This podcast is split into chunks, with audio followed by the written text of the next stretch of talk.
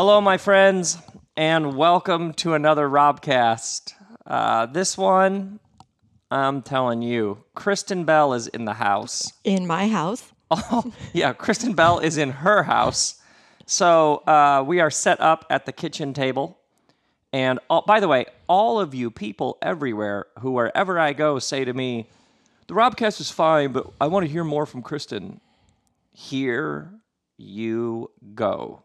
Here she is at the table, ready to do this.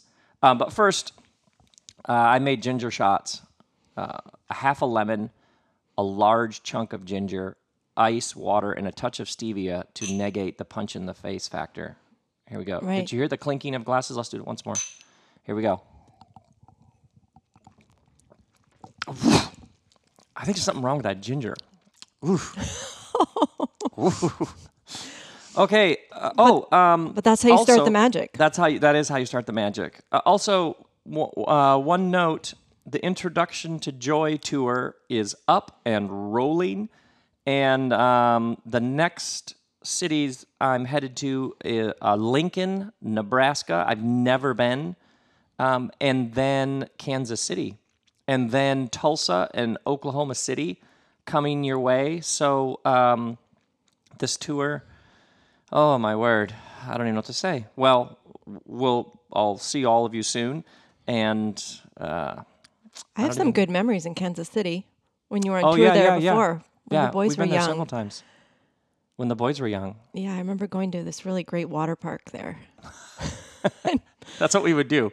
Wake up. Well, it was the summer. Find something for the boys to do. Yeah. Stay cool. Show. Yeah. So um, th- that's just obviously a thrill. But speaking of thrills, we're at the kitchen table with Kristen Bell. The house, kids are at school, work, away at college. Here we are. And uh, I'm trying to think how to frame this because in some ways I'm going to interview you, but this is what we're going to talk about are things that I've heard you say over the past couple of years. Um, so it's an interview, but it's a conversation, but it's you just doing your thing. You know what I mean? I should say that up front. I'm going to ask you questions where I know the answer, but then you're going to add all sorts of extra sauce to it. Right. And surprise me. That's right. So how should I set this up? How, how, what's the best way to go about this? Because uh, people will see from the name of the podcast that it's about anxiety. Right. Well, I think about, I mean, I think this, a lot of these ideas have been brewing for years, but yeah. about six months ago, I started to have some really uh, strong direction about yeah. wh- how I was going to organize these ideas. And um, these ideas all center around the topic of anxiety. And the reason for that is because anxiety has been my friend for my whole life. And I'll explain what I mean by that later. Yeah, yeah. But um, anxiety has just been part of my life for ever since I can remember. And um, I've learned over the years certain tools, certain practices that have really helped. And I started to think about, like, what if I could compile like a toolbox of all the things that I have found um, in my research and study of psychology, um, in my my spiritual pursuits, my practices, um, what I've, I don't know, what I've grown to believe about who I am and the mm-hmm. nature of the universe. Mm-hmm. Um, I just thought, what if I put all of this in one place and really explored, um, what do you, what do you do with your anxiety? In fact, that's the name that came to me. Um, I remember that when you said, I know what to call this thing I'm working on. Right. That's when it got really kind of concrete. Like, oh, I have all these ideas about anxiety. Oh, I know what this is going to be called. It's going to be called, What Do I Do With My Anxiety? Ah, such a good, such a good title. Um, l- let me and, stop and, right. Okay. Well, one of the reasons why that really um, appealed to me, that idea of like asking the question, is because it's not just about getting rid of your anxiety, which people who suffer from anxiety, of course, you just want, okay, what do I have to do to get rid of it?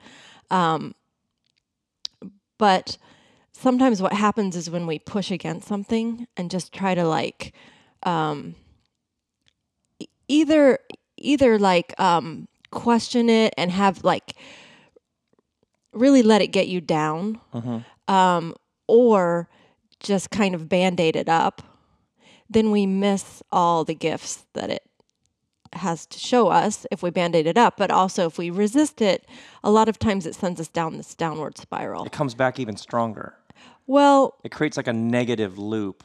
I feel like it creates all this like negativity on its spiral downward. Like for yeah. me, the question that I repeated over and over in my head is, what is wrong with me? Mm-hmm. What is wrong with me? I don't seem to be able to handle this or this or this. And um, it just sent me down kind of a spiral of shame, which yeah. just gets you farther underground. Right. Uh, let me ask you a question about, I've asked you before, like, how would you define anxiety? And I was struck the other day when we were talking about this episode, how you were like, well, there's like a tech, there's like a technical definition, but then you didn't even, you kind of sort of brushed it off. Like, that's not important. Right. I mean, in the field of psychology, they've had to define it so that they can diagnose it. And so there are um, a list of symptoms like restlessness and um, inability to sleep. And um, now I'm not, I'm not thinking yeah, of so them right like now, but long, there's a whole list of... I remember you of, saying that there's a cluster of symptoms. Yeah, was cluster the technical, of symptoms. Like, but the way definition. That I like to think about it is uh, what is the opposite of anxiety? And to me, the opposite of anxiety is um, calm, centered contentment.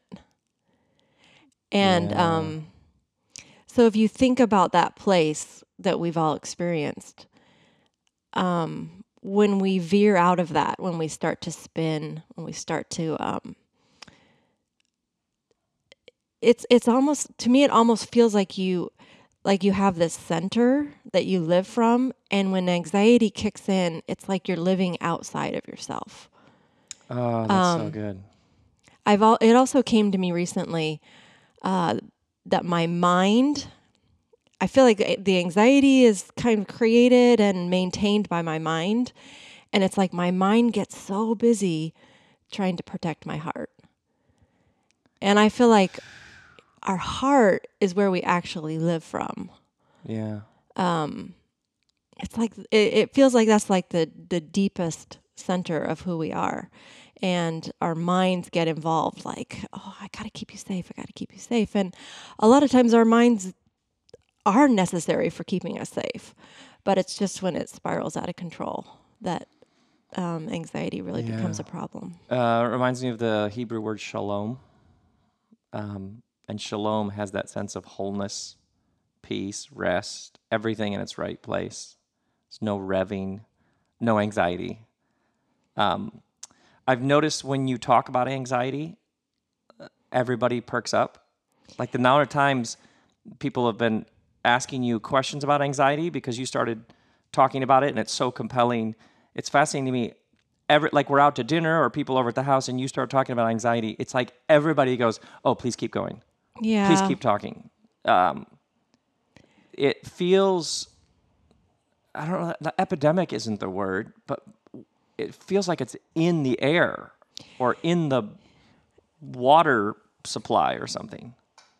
Yeah, there's a whole, anxiety exists on, a, there's a, a spectrum. Mm-hmm. Like um, it goes everywhere from like, you know, nervousness to panic attacks.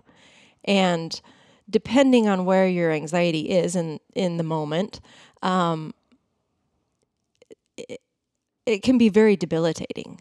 Like, like I know from experience, I had a season where I was having panic attacks.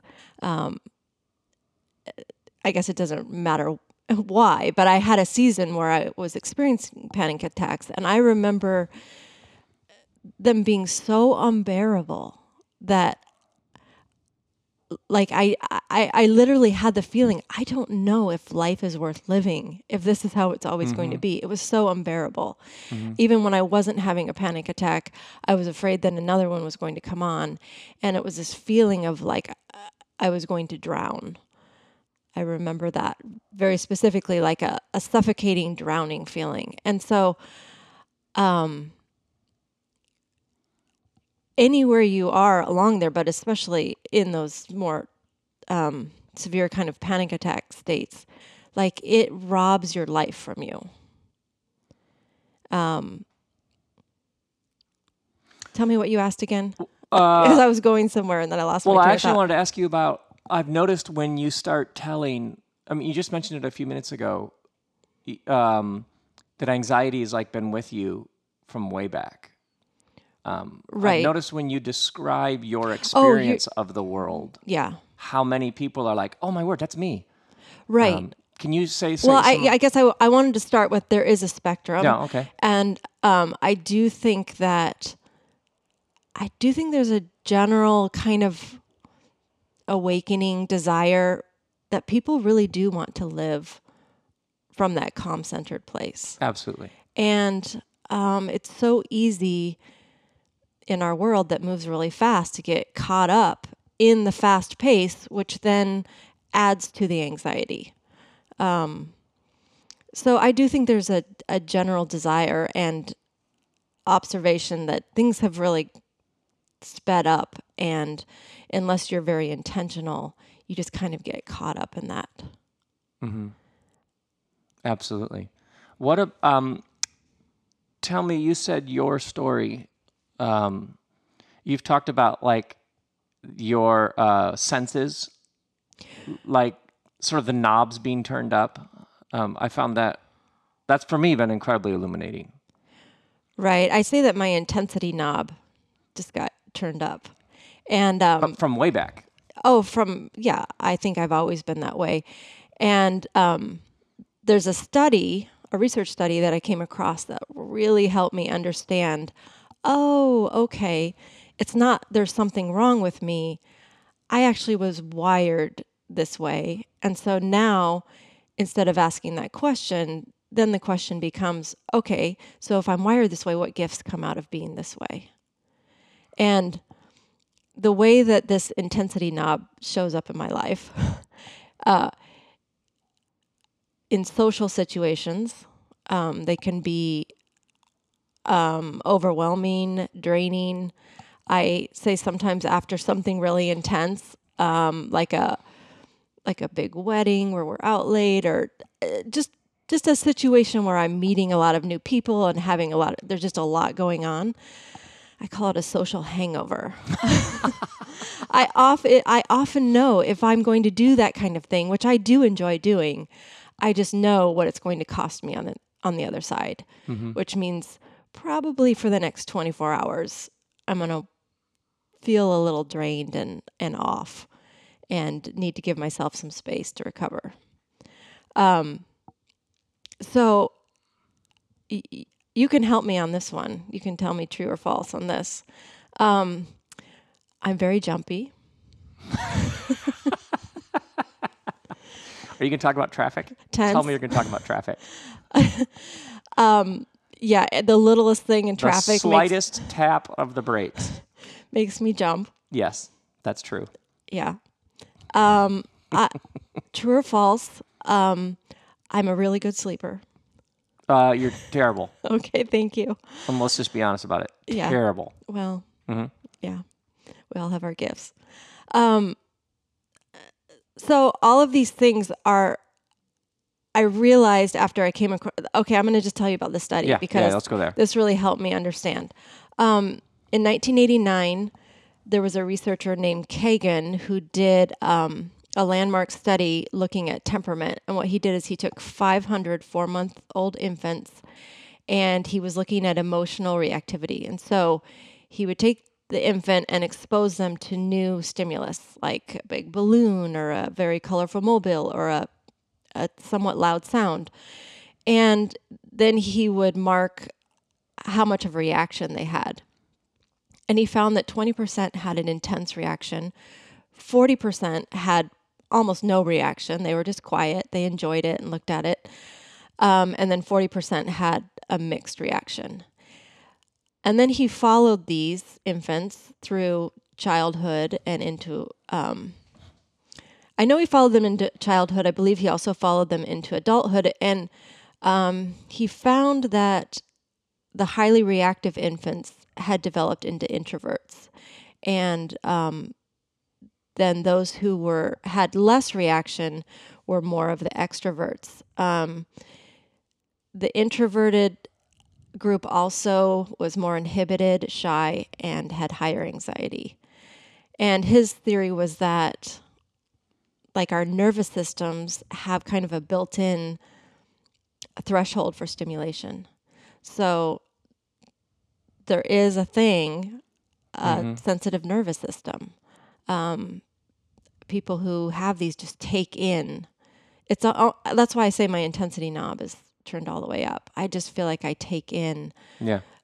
so much more, which then means I have to monitor where I am and how much yeah. I'm taking in. And it's fascinating to me. I mean, obviously we'll get into this later, but you pick up, you are overwhelmed. Like we go in, like we go to a party and it's like so much louder and overwhelming for you. But then when we're driving home, you're like, you'll be like, oh my word, we stayed, I stayed too long. I'm exhausted. But you'll also tell me ten things that you observed at the party that I missed. Oh, only ten?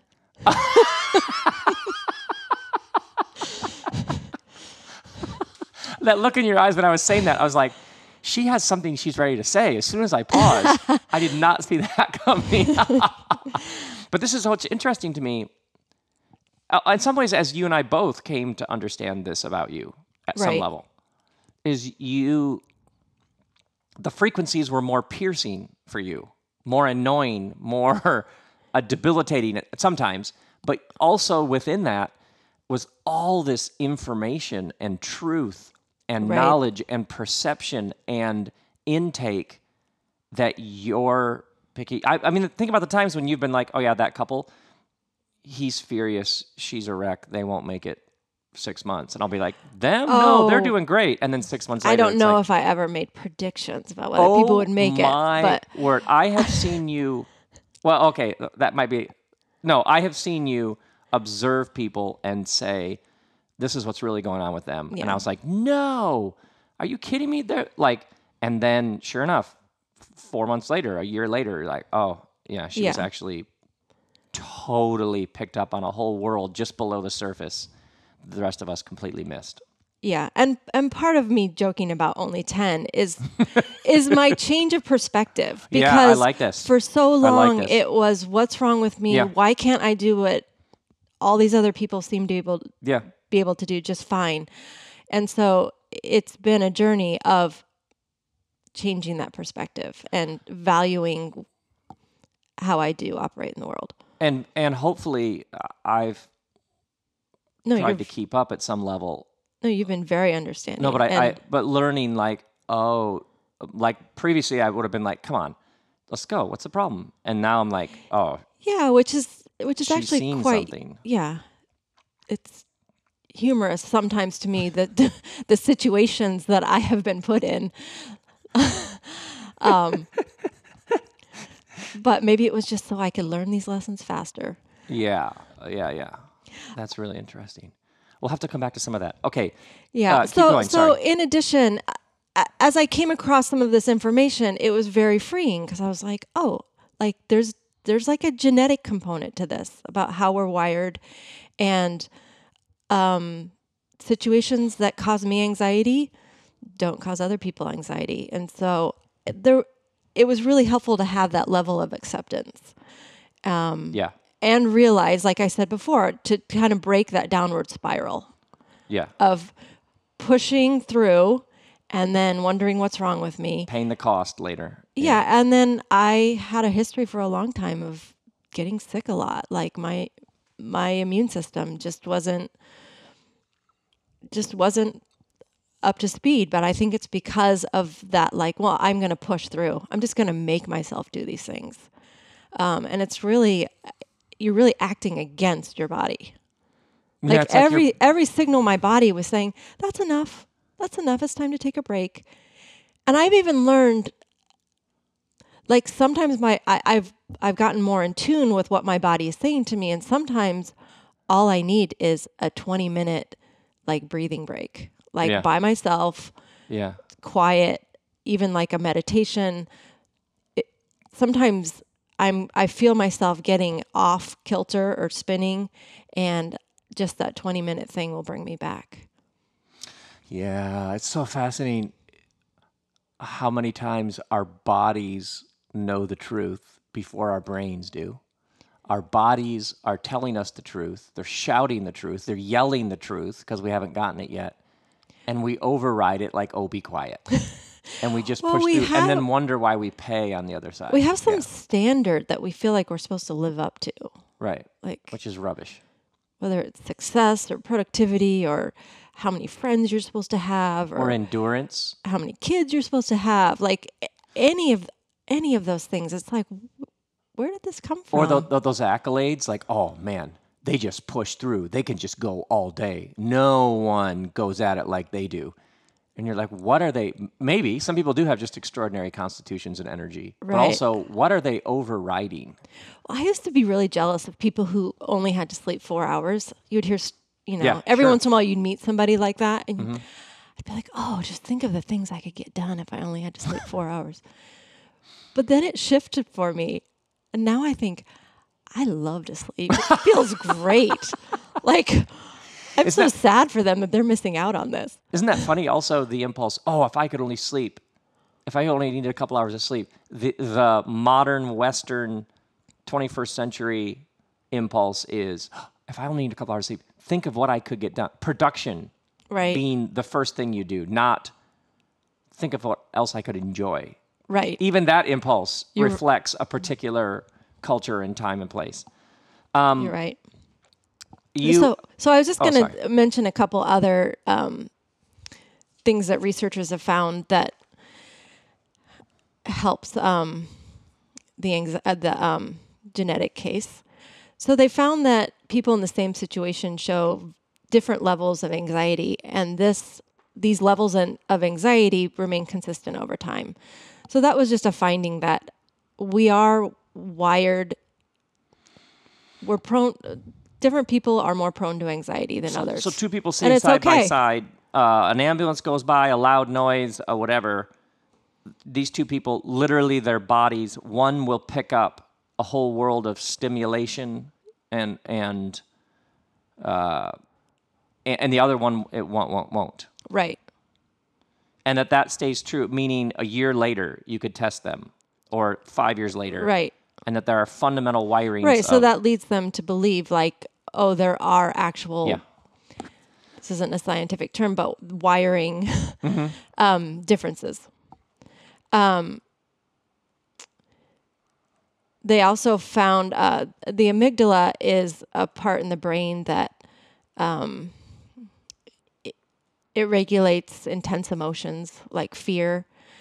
Um, and they found that people have very different amygdala responses. So um, they showed people the, uh, an unfamiliar face and then measured the response. And some people had higher fear, um, intense emotion responses to something unfamiliar than others. Oh, fascinating. Um, and this led them to look for genes that regulate neurotransmitters, and found that there are genetic differences that cause some people to have increased hormone responses to situations than others. So all of this to say is um, some people's bodies just um, experience more anxieties than others. Oh, I think about somebody who's listening right now. They're doing dishes, or they're out for a jog, or they're driving in their car. And they're, no one's ever told them, yeah, this is okay. This is how you're wired. Yeah. It's fine. Yeah. And this this was very helpful to me. If somebody would have told you that, think about that, ten, twenty, thirty years ago. Like just, oh, by the way, there are studies. Some people, like the knobs are turned up higher. Yeah.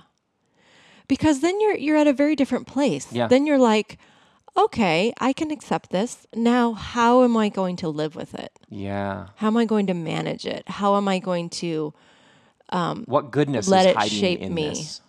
Right. What are the gifts in this? Okay, let's go back to that question. Uh, I think you touched on it cr- briefly earlier um, about what's wrong with me being the driving question you had for so long. Yes. Was that, that a was that a question? Well, you were just talking about. Is there a Question I had a mark question at the about end of your that. question. um, when would you, let's go back, when do you feel like it started to shift uh, from what is wrong with me to something else?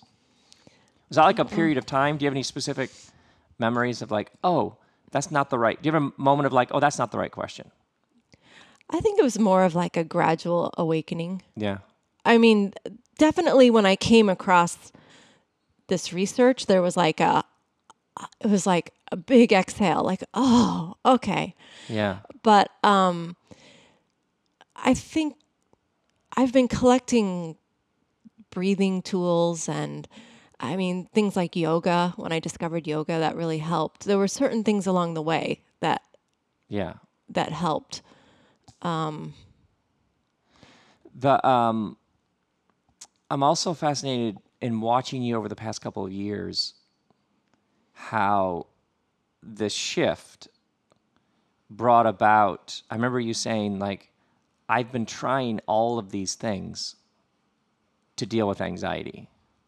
I'm, uh, what do I do? Like when you came up with the title, What Do I Do With My Anxiety? Mm-hmm. Um, I remember you saying, what I'm doing with my anxiety is setting out to understand anxiety, to try everything out there, to reduce it, to learn, to listen to it, to think differently about it. Uh, well, I think the the bigger thing is I started to see, I started to see how anxiety was an important part of my spiritual journey. And how working with it and through it had led me to all sorts of truth and ultimately growth and change. I realized that it was like the motivating force that that made me keep digging deeper. Like it made me keep examining and um really asking questions like, what is this about? And am I living true to myself? So it was almost like the thing in my life that wouldn't let me just skim the surface. It was like this thing that kept appearing that made me pay attention. It was almost like my, like you said, my body had this wisdom. I was like, I'm not going to let you get I'm not going to let you get too far off track because I'm going to keep calling you back. I'm going to keep asking you to listen. And so in that practice of like coming back and listening, I just started to notice how anxiety became, it, it became a really important part of my spiritual growth and transformation. Now, one of the things I've noticed in in watching you talk to people about anxiety is there are a couple of big ideas that you keep returning to that just, it's like brand new territory for people. And specifically, there's this there's this one big idea about the relationship between anxiety and control that I've noticed a number of people, they've just never thought about it that way. And it's so empowering and liberating. So there, I'm great setting you up. Great. Well, one of the things I've come across is that you have way more control than you realize. And I'm going to explain what I mean by that. Um, when you understand how your autonomic nervous system works, you then can have control over what state you're in. And I'm going to talk about the sympathetic state and the parasympathetic state. And it may sound a little bit like a science class. Well, I always get those confused, by the way, I to know. This day. I tried giving them nicknames, and I just couldn't do it. Um, it just nothing felt right. So I'm going to explain them very well, so hopefully um, you can tell the difference. But I'm just saying what I'm discussing is in all eighth grade science books. Um, but... For me, the power in this is that once you understand it, you have control over whether you're in the fight or flight state, which is the sympathetic state, or the parasympathetic state, which is the rest, digest, and heal state. And the rest, digest, heal state is also that state that I called the non-anxious state or the calm centered, content state. So um, oftentimes people will label the sympathetic state as stress because um, it's designed to help our bodies deal with any kind of danger, immediate danger or perceived danger. And what I mean by that is um, this state is activated when we feel threatened. Um, and it could be like driving in traffic and having somebody cut you off and you have to slam on the brakes and you feel like you almost hit something. Um, your body is activated for action. Um, but this also happens when you're laying in bed at night worrying about the next day. So it doesn't matter if it's actually happening in front of you or if it's happening in your mind. Um, This is what activates that fight or flight system. And it's not like an on-off thing. It's more like a scale. So obviously, if your if your life is being threatened by a bear in the woods, um, you're going to have a much bigger um, activation than worrying about how you're going to pay your bills. But both of those do put you in this state. And once I explain what this state is for, then it will help you understand why it's not helpful to stay in that state. So let's talk, talk about sympathetic or fight or flight first. And this this has been designed for our survival. It's not a bad state. It's um, it's kept you alive. It's absolutely necessary. Right. It's, it's absolutely necessary.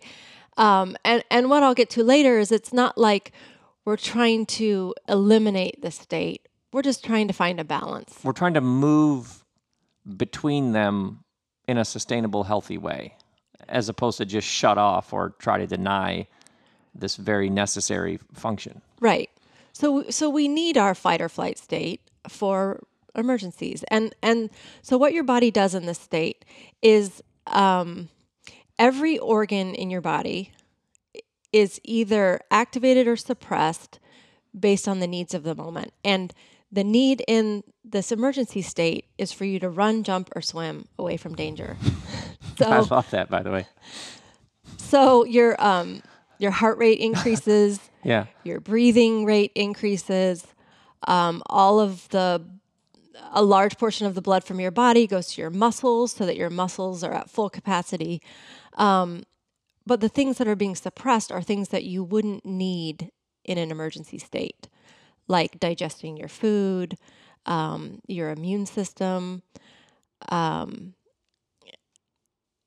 one that I find interesting is um, your uh, one of your glands that produces tears and saliva is suppressed. And so that's why when you're really nervous, you might have a dry mouth.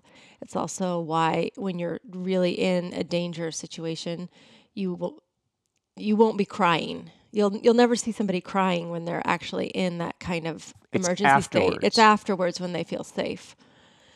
Yeah. So your body makes this split-second decision to put all its resources in a couple of very specific functions, which means it's pulling its energy and resources and attention from all of these other things. Right. And, and that's literally affecting your organs. Right. And what can easily happen is that we can stay in this activated emergency state all day long. Um, if we're never in a place where we feel um, safe, where we bring our breathing down, where we intentionally... Um, move into a different state. Oh, see, this is this is so huge because you because you mapped sort of everything from there's a bear in the woods to laying in, awake in the middle of the night with l- like a low level of dread about your finances. Right. You could be stressed about some bills, and that's affecting your liver. Yes. At some level. Yes. And, oh, and then that see that means that like the the awkward interactions with a coworker, the the right, well, disturbing relationship with certain family members. And if you repeat those conversations in your head and you're like, oh, I wish I had said this, or I can't believe they said that. Or if you have a conversation with a friend about, I can't believe what so-and-so said. Like all of that is keeping you in that activated state. Which is directly affecting like your immune system. Yes. How, your digestion. Oh, see, that's like, that's huge. Yeah. And our bodies are designed to counterbalance that with this other state, the parasympathetic state. That's the rest, digest, and heal state. And I don't think I mentioned that the sympathetic state, the emergency state, is activated instantly. It's it's it's almost out of our conscious control. We somehow perceive something's dangerous, we're in it. Um, but the parasympathetic state is more like a dimmer switch. The other is like you switch it on. Oh. The parasympathetic is like a dimmer switch. We move into it gradually.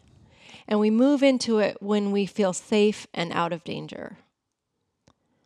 Yeah, you immediately go into the one and you fade gradually. You gradually move.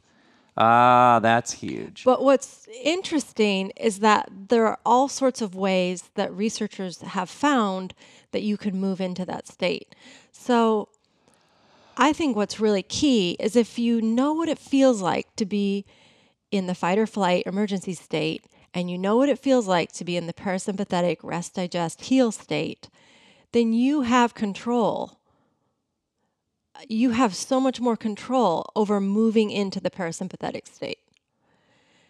You can put yourself in situations, you can do certain practices, um, and I know f- for me, a lot of times my anxiety does come from just being in that hyper alert, activated, danger, danger, danger state. And for me, it's like a, a conscious decision of now I'm moving in to this other place. And you feel very different in each place. And once you have Once you can figure out how you feel in each, each place, and then you start playing around with different ways of getting into the parasympathetic state, that's when you really start to have control over that part of anxiety. I mean, it goes, it's much bigger than anxiety. I mean, I, it's, it's our immune system, it's our mental health, it's our, um, it's our creativity, yeah. it's, um, satisfying friendships, relationships. Yeah. Like, we're not going to have great conversations when we're stuck in danger, danger, danger mode. Yeah, right. Um, it's just a whole different kind of life when you can live from that calm, centered state. So, are you going to show us uh, a bit from the research? Yeah, I, I'd love to talk about a couple ways um, to get into the parasympathetic state, and I've I've just picked a few because the list is long, and if you're interested, you can Google how to get into the parasympathetic state. That's um, a thing now. That's a thing. I know. How to get into the parasympathetic state. And and it's amazing how much research has been done on this. Um, and the way that they can tell what state you're in is they measure your heart rate variability. They call it H R V. Um, so so the first one is music that's seventy beats per minute will very quickly put you in the parasympathetic state. And that's the example they gave is like Bach and Mozart. Um, that's, I mean, obviously this is, um, this is happening on all, all fronts, sort of a, across the world we live in, but hey, that music's really relaxing. Yes, because it's, we actually have data and evidence that it's the particular B P Ms well, I your love body it when, likes. I love it when science finds like weird stuff. Yeah. So they've found that when you listen to music that's seventy beats per minute, your heart actually syncs up to it. I love it when they find weird stuff. Yeah, yeah. I also love... mystical stuff, I should well, say. Well, I also just love rhythm, rhythms as an elemental property of the universe. So you have the rhythms of the planets around each other. Right. You have the rhythms seasons. of the seasons, obviously the tides in the ocean. um, breathing, that that rhythm. I mean, no wonder we love music. Music is actually just another example of something that's true. Um, rhythms are central to the whole thing. I mean, that's right. just... Well, and I would even say what I'm talking about here, these two states, there's a rhythm. Like we're made, yeah. we're made to encounter stress. That's how we grow. That's that's what a lot of times challenges are what make yeah. life yeah. interesting. You're like, I feel so alive because of whatever right. it is you just Right. If we had through. no stress, we, yeah. you know, life would be kind of boring.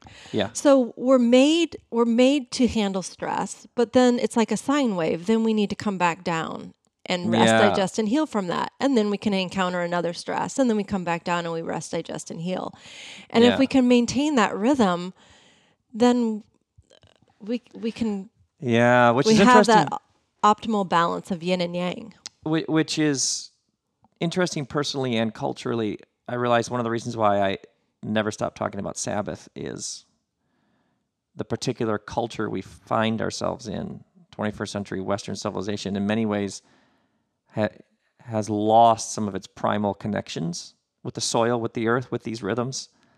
And then no wonder people fall into despair and a number of things. Well, and going back to the beginning part of our conversation, we somehow have these views that we have to keep pushing. Yeah. Um, right. Instead of push, then relax, push, then relax, push, yeah, then yeah. relax. Yeah, find the groove. Stay in the groove. Yeah. Okay. So right. music. So what music. Else? Um, the next one is uh, they did a study on prayer, specifically people praying the rosary, which is a repetitive kind of mantra prayer. That has a tactile dimension to it. Beads, fingers, right. touch. Which, um, which I think is very similar to what happens in meditation. Is we have all these thoughts floating around the monkey mind, and um, sometimes if we can give our mind a task. Like, I'm going to say this over and over again. Um, I think sometimes singing can be that for people also. Anytime you give the mind something um, repetitive to do, that is, I mean, it, it has to be um, repeating something positive. I mean, all I, yeah, I was yeah, just yeah. thinking about how often we can get in those negative, repetitive patterns, and that doesn't quiet things right, to put right, you in right. the parasympathetic at all. But um, any kind of prayer that comes from like gratitude or uh, the idea of abundance, um, goodness. It's so funny that they're like these rituals that are thousands of years old, and now we have, once again, the research and data to go, oh yeah. Yeah, there's actually... There's a reason why that's helped people. Yeah, it actually uh, puts you in a certain physiological state. Yeah, that's great. Okay. Um...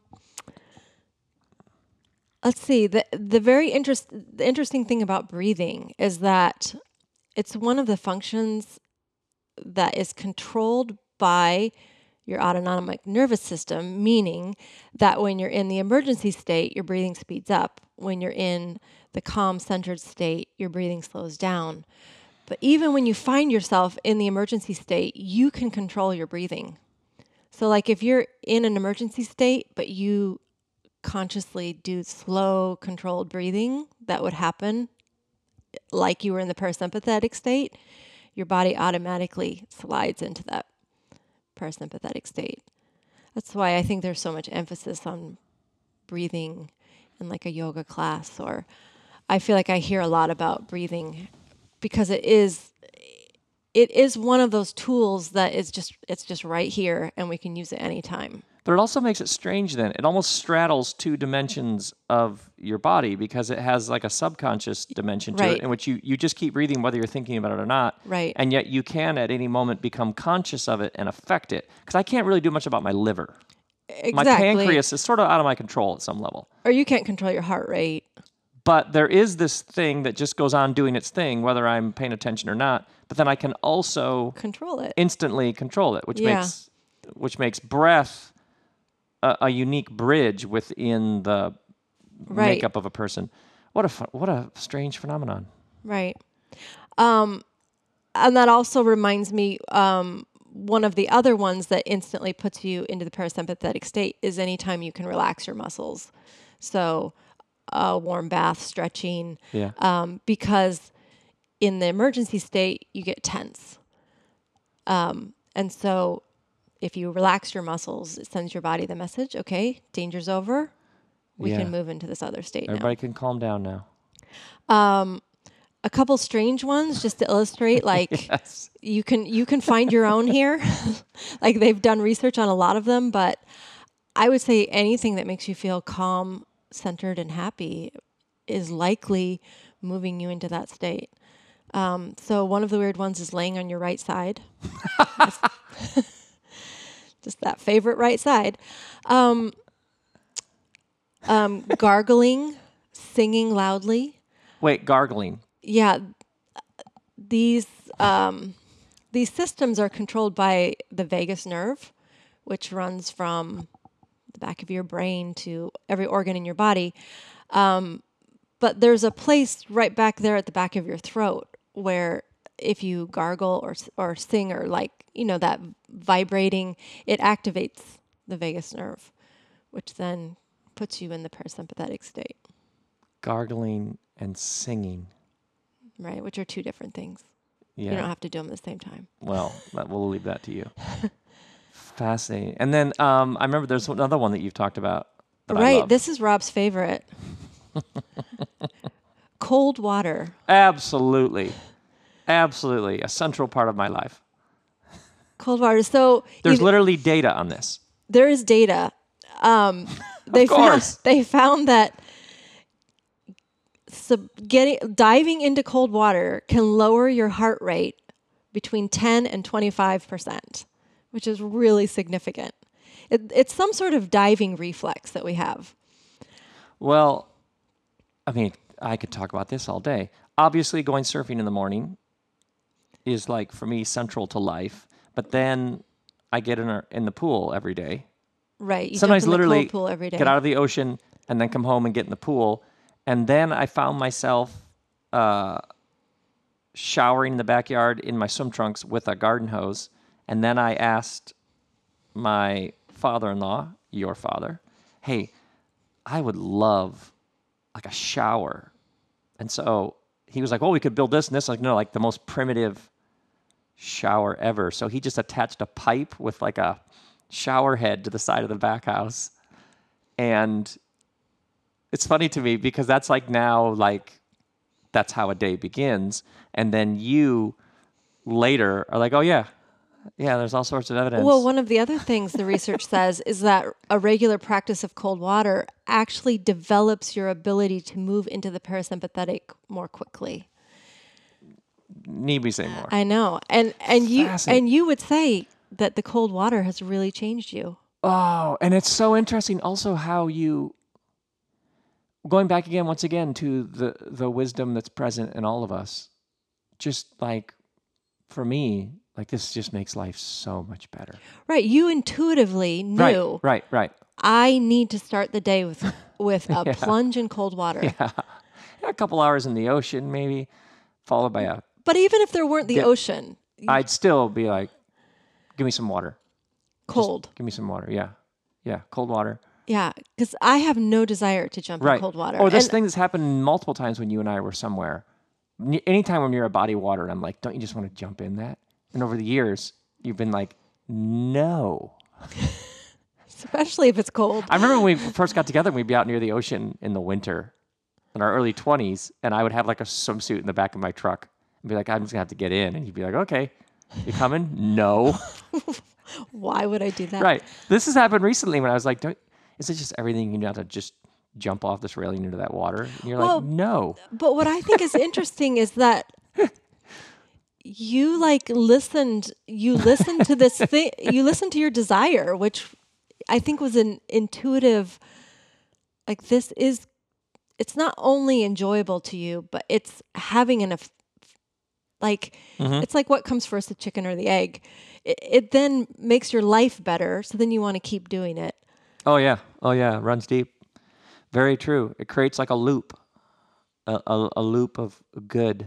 And I, I did want to bring this one up because I think often we can hear things that we need to, we feel like we need to add to our life. but it ends up feeling like one more thing on the list of things that we need to do, um, which isn't a very freeing feeling. It's more of a burden. And I think for this to be most effective, it needs to be something that you enjoy and something that naturally flows into your, like, is part of the flow of your life. I've heard you riff and rant on this about pleasure at the heart of the spiritual path. That, well, I think anxiety, if somebody says, well, here are four things you you should do to get rid of your anxiety, you may have just given somebody four new ways to be anxious. Well, you you know this, but I've I have a long history of list making. And I really don't anymore. I don't know if you've noticed yeah, that. Yeah, I have noticed that. I don't know how many years it's been now. But I always had a list and all the things that I wanted to get to in my day. And I would never get to all of them. And so I would always finish the day feeling kind of bad. Like I didn't get to that. I didn't I didn't do that. I didn't do that. Just at the end of the day, kind of feeling like I failed in some way because I had set the bar pretty high. And as if the point of a day right, was to check off it, like to accomplish things. As if that's what we're here for. Yeah, go on. Right. And now I believe that the things that are most important to you will rise to the surface. And I think I think it's important to have intentions. Like, this is what's most important to me. This is what I want to add into my life. This is like this is the next thing that's um, kind of raising its hand and getting mm. my attention. I love that image. Um, but I've also learned that it's it's really the only way that works, because the way of like pushing and then putting yourself down for not getting to it, it ultimately doesn't work over time. But if you can add something into your life that's enjoyable, then you're going to do it again, and then you're going to do it again, and then you're going to do it again, and before you know it, you have a practice. And I think that's why I like talking about your, your cold water routine. And for me, it's become like an afternoon meditation. I love my as- afternoon meditation because it's kind of like the time of the day where I, I need to reboot and I need, I just need to rest a bit. And I meditate laying down on the bed or laying down on the floor, which I know for a lot of people wouldn't pass as meditation. Um, And sometimes, you know, I'll fall asleep for a couple minutes, but I come, I wake back up and I keep meditating. And I, but the point is, I love it. I love doing it. Um, I've now gotten to the point where, like, if I miss it, I miss it. Like, I want to, if I miss it at, at one, I want to, like, oh, I'm going to try to fit it in at four. Um, and to me, that's the key of making something a practice. And the importance of a practice is that the more you do it over time, your brain starts to change. And when your brain starts to change, which is neuroplasticity, then before you know it, you have you have a new mind. I mean, not a mm-hmm. completely new mind, but our minds mm-hmm. are always, mm-hmm. our, our brains are always in the process of changing. Things are getting, neural connections are getting pruned back, um, and new ones are forming all the time, depending on what we're engaging in, our environment, our thought life. Um, our brains adapt to what we need them to do.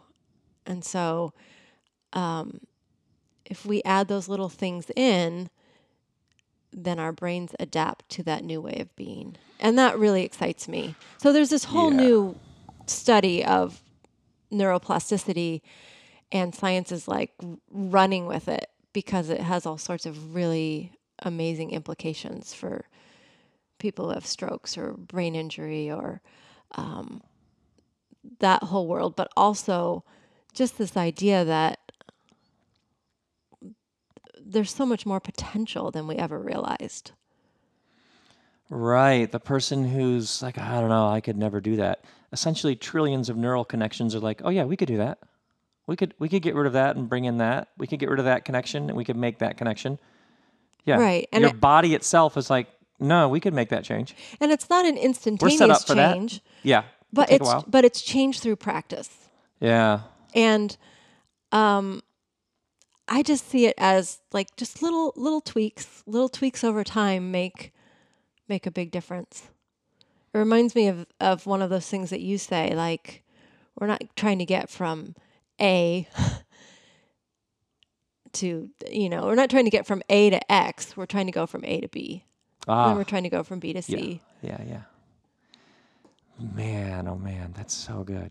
Okay. Yeah, so that's the that's the first big idea is you have more control than you realize. And the way I see it is like a map. And the first stop is, uh, I picture it like a circle because you learn what it feels like to be in each of these states, and then you add in practices that get you more into the par- into the parasympathetic state more more time during during your day or at critical times when you notice that you're feeling really um, in danger mode. And so you add these practices into your life, and the circle goes round and round, and you keep doing these practices, and you keep having more control over being in this state. And over time, then that the neuroplasticity um, changes happen. So I, I picture that as kind of the first stop in the anxiety map. Like let's let's at least get that down first, and then when we're doing all that, if there's still anxiety, then there's a whole new set of questions to ask. And I see the second part of the map as like a windy trail, and I call this one Anxiety Wants to Take You on a Journey. Oh, so it's like first, the first thing with anxiety, according to your map, the first thing is let's get your body calmed down. Right. Let's, let's start let's, there. Let's let's get that let's, buzzing. The physiological. Let's let's bring right. it all back down. That buzzing, rushed, because we know cramped, how this works. Trapped, uh, jittery, whatever. Like let's get the body calm. But then there still may be something there. So then it becomes, what is this? What is this? Where how, does it want to take me? How do I see it? How do I how do I play with it? How do I let it guide me? What's what, the truth it's trying to tell me? Yeah, what questions am I going to ask now? Okay, wait, wait, wait. This uh, and you've and you're gonna you have a lot to say about this. I do. Wait, wait. I'd I'd love to talk about how anxiety can be your friend. Oh wait, hold on. That means there could be a part two. Yes. It's true. Yes. Okay, so this was just part one. And now in the next episode, we'll sort of on the map move from physiology, body to the ne- almost like another layer down or. Yeah, there, a, a deeper level of, okay, what is going on here? What is my anxiety trying to tell me? What to do with our anxiety? What is it? Wait, what to do with my anxiety? What to do with what, our anxiety? What do I do with my anxiety? What do I do with my anxiety? Ladies and gentlemen, this has been part one. Um, but as you can clearly see, we're just getting started. I'm so glad that you came on the RobCast. I'm so glad that you sat down at your own table. Brought to you um, from the kitchen table. I just think that all this is going to help so many people. I I think you're going to set so many people free. As you know, oh, I'm, I've been cheering you on for a while now.